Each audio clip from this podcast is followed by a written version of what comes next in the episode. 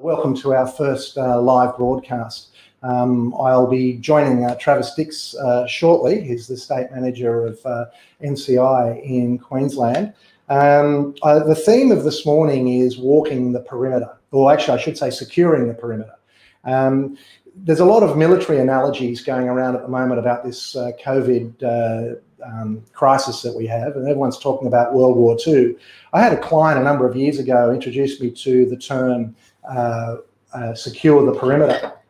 And what it means is um, uh, it's an order. Secure the perimeter is an order given to an encampment or an engagement, I guess a battlefield engagement, to um, protect the area from outside forces and to safeguard uh, those within.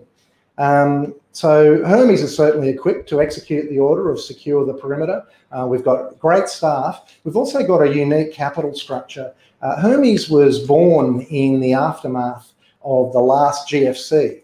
And when we when we put our capital structure together, we looked at what worked and what failed um, in, in, in, when there's an economic crisis, and we structured our funding accordingly. The so, perimeter for a small business, I believe, is cash flow, and it's all about uh, preserving that cash flow. And I think that uh, you preserve your cash flow by firstly making sure that you're making profitable sales, but secondly making sure that you're on top of your collections and on that note, I'm going to attempt here to add Travis Dix. Travis, I believe that I have you. So you're the uh, the, the, state manager of NCI uh, in, in, Queensland, and NCI, of course, are um, uh, uh, uh trade credit insurance brokers. Um, what I'd like to do is go through what my tips for uh, getting better collections, and, and, hopefully we'll get some good input from yourself. But just tell us what's going on in the insurance market at the moment. I, there was an article in the Fin Review yesterday about uh, QBE. What's what's the latest? Yes, well, uh, certainly uh, the, the, market's changing on a week by week basis at the moment. I mean, NCI, we have a u- unique business model that we look after about 75% or 70% of the total trade credit insurance market in Australia. So, um, the in terms of getting quotes, certainly um, the insurers are doing the right thing by trying to m- maintain as many credit limits for our customers, uh, as well as at the moment the QB is one of about six insurers in which we place business uh, through for the trade credit insurance market. And at the moment, because they've got probably about 45% market share, they're probably having a good look at uh, risk. A lot of retail clients and just basically seeing if there are certain um, certain certain customers which in the past they, they thought, okay, you know, we'll, we'll do the right thing and hold uh, large credit limits on.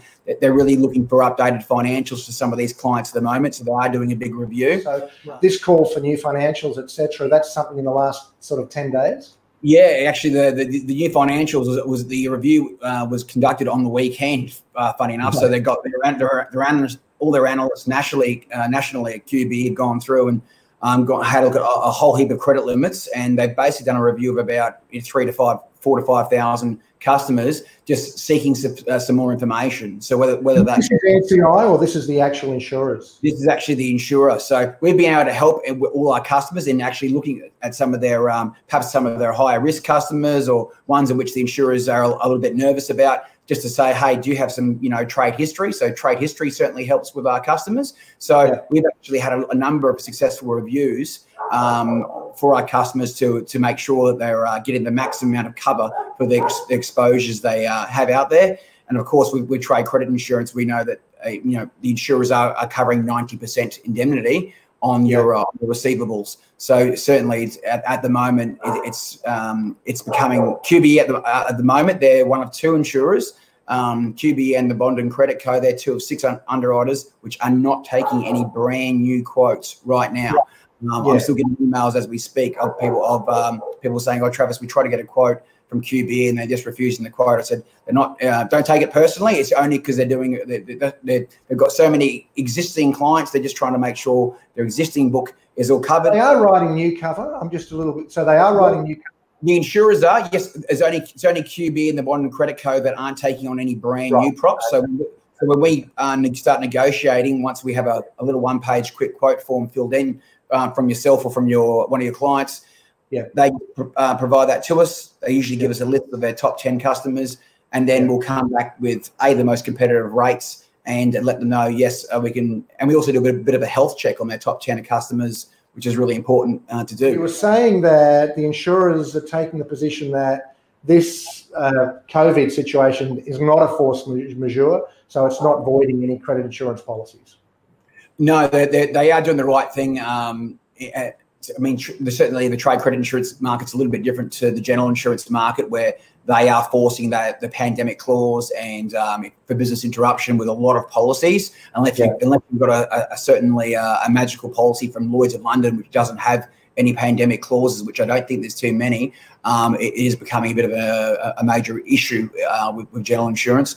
But at the moment, in, in, trade credit insurance, it's covering you for administration, liquidation, and uh, protracted default only. So, yeah. not forcing any clauses in terms of um, um, and, and, in that respect, that's probably why also QB is doing that review of 5,000 um, customers or credit limits uh, yeah. at the moment, a number of clients. And some of the other insurers are probably doing reviews of 100 or 200, but probably because QB probably have 45% market share. So they, they have most to lose, I guess, as well. I wanted to get to um, some of the tips that I have for uh, for how small small businesses can uh, stay on top of their collections. There's a lot of talk of uh, of bailouts.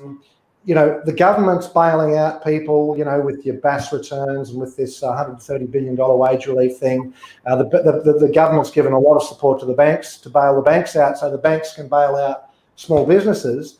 But uh, I think that what the people that shouldn't be doing the bailing out of small businesses, small businesses shouldn't be being asked to bail out other small businesses or, God forbid, big businesses and you know they everyone the small businesses should be expecting people to pay on time. Um, yeah. you know they work very hard to, to deliver you know their goods or services to a certain quality and they've got an expectation of getting paid. I've got a list of uh, a list of um, points here. Um, i guess the first one is uh, only sell to customers who can afford to pay on a timely basis and within payment terms. Um, now, because of the relationship we have with you, we're able to check on uh, payment histories. We've got our own database, uh, obviously, of, uh, of customers. Someone we might be factoring, you know, the transport data for one client who's also a data for another client. We mm. we have record, but um, any sort of anything to, to add to that? Only sell to customers who can afford to pay uh, within payment terms. Yeah, no, absolutely. I completely agree with that. I mean, uh, we, we also um, uh, we we see the monthly ninety days end of month uh, reports on, on a, a, whole wide range of businesses. So not only do we have the credit insurance, we also have a monitoring service. So a lot of our clients that perhaps can't get credit insurance at the moment because um, they might have rung up today and it might be a five million dollar business who's just had two or three hundred thousand dollars worth of bad debt in the last 12 months, that's going to be a harder risk to place. The insurers are getting a little bit more picky, I guess, of, of which businesses they, they can provide a new quote for. Like I mentioned, there's still there's still six insurers in the market, so there are four that are still writing cover. Um. Certainly, um, we have other risk management products where we can actually just help monitor those those those clients because we are seeing everyone's 90 day end of month information because it's mandatory for nation, nationally for every client to let, let us know. That. So what you're saying is, even though cover may be difficult, I mean, it's, it is possible. Um, but certainly that service uh, you've got, that's certainly open for business and, and, no problem with that. People can sign up for Absolutely. that. Yeah, uh, fifty percent of all new quotes in the last uh, last week um, are, are, getting uh, credit risk management um, facilities through us, so they can they can have access to all our database. They get the same monitoring as an insured client. Um, yeah. We can, we even have a radar product at ninety nine dollars a month, which clients can come on for one month or twelve, and we'll just monitor their top hundred clients. If we hear of a court action or if we've got three clients who have just put them into into 90 days and have said, hey, they're, they're, they've got cash flow problems. That way, if, if it's a brand new, um, you know, aluminium, aluminium or timber supply, and they're just rung up saying, oh, we need, you know, another hundred grand worth of materials, we can give them a notification, say, hey, hang on, we've got three clients who have just said this. Oh, I was wondering why he just called me out of the blue. He hadn't spoke to me in four years and tells me he's, uh, I'm his best yeah. mate and I want 200 grand uh, pronto uh, on the, at, at this address. so, yeah. All right, so then I've got uh, make sure your trading terms are mutually agreed and enforceable. Um, certainly, um, you know, if, if someone's unsure, if one of our clients is unsure of their trading terms, we're happy to run them past our solicitors. Um, obviously, you guys uh, are in the business of reviewing trading terms as well. Yes, yeah, we have, we have a number of uh, in-house, I guess, solicitors are on, on our panel, and we actually uh, they can go through that. I think I think it's around seventeen hundred and fifty dollars, and they can we, we, look at make, making sure they've got the right PPSR, the, the yeah. right Privacy Act um, yeah. changes um, on there as Certainly well. Certainly in this time, I'm sure lots of invoices are going to go missing and lots of excuses and and uh, people thinking that what wasn't agreed. Which brings me to my next point: is to ensure that uh, delivery evidence. Uh, you've got delivery evidence and a paper trail. So uh, I think that the, the paper trail that locks everything up, obviously, purchase order, invoice, delivery evidence, and obviously those payment terms. Then it makes it very. Uh, it's a lot easier to enforce those collections. Mm. Um, yeah, I mean, I guess because one of the things I always say to people about credit insurance is, as you said earlier, insuring against insolvency. You're not insuring against um, disputes. Exactly right. Yeah. So disputes always have to be. I mean, there is going to be a, a bona fide dispute here and there. Some people will argue the dispute is they just don't want to pay, but certainly in that regard, it needs to go to a collection and court action. And a lot of the insurers actually have a, a collection uh, clause and and, and um, free legals uh, up to say ten thousand dollars if you're, um, uh, which is fantastic for, for clients which they, they are getting a bit of a a bit of a pickle and they're arguing about this and that. And, you, and they say, well, actually, Travis, my, my, there was no sign off here. The delivery docket says this. They had 14 days to, to, to question the invoice. Now they, they don't want to pay the $50,000 owed. We would we would actually help um, through our collection pro- process and um, and help recover that and certainly get that, that court judgment in their favour. And then the insurer will just pay straight off that court judgment. My next point here is police your payment terms. Again, you know, you work hard to deliver a good or product you, you know, you've got to get paid, particularly in this environment. There's the old saying, I'm sure that you guys say it all the time: the squeaky wheel gets the oil.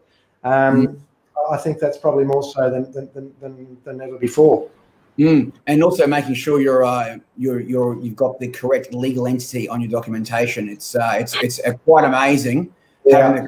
we have we've had clients who have uh, have invoiced the trust or they've had a especially in the building construction industry or grain, they go, oh, we, we, I prefer you to send this 100 grand invoice to the, the, the trust account. And they say, oh, oh yeah, no problems, Pam, I'll, I'll, look after that. And then push comes, uh, you know, to shove and it goes to a, a, legal situation. The, the lawyers just go, mate, you've invoiced a trust. A, a, trust is not a legal entity, it's a floating cloud. The ACN number was the name linked to it with a proprietary limited. That's the one you should have invoiced usually the lawyer won't even take the case on; they'll just charge the the hourly rate, and away you go. You got to get the debtor's name correct as well, not not, not only your own on the invoicing. So so that's mm. the that's it. Um, I've got a uh, what I call a, a collection prepper uh, here. I've got the next bullet point: collection prepper. I, I started my career at AGC. Uh, um, you know, chasing arrears back in the 80s, believe it or not. I know that I know yeah, AGC.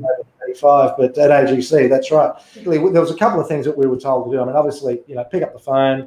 Uh, hello, Bruce. Uh, what's the purpose of the call?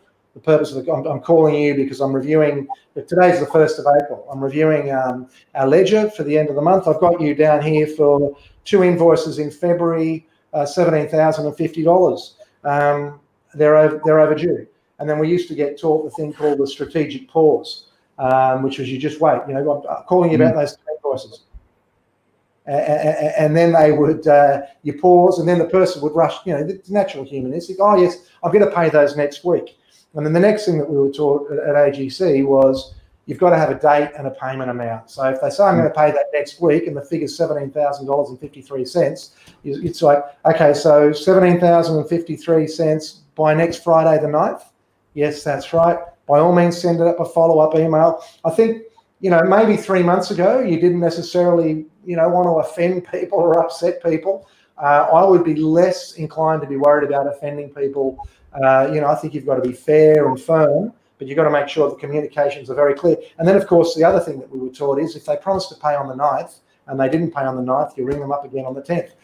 It's, it's basic stuff, but but I think that self preservation has to be the key. It's you know, if if if if if, if they're not paying you, that means that, that you can't pay your staff. No matter how much help you get from the government, you still need your yep. collections. What what do yep. you think?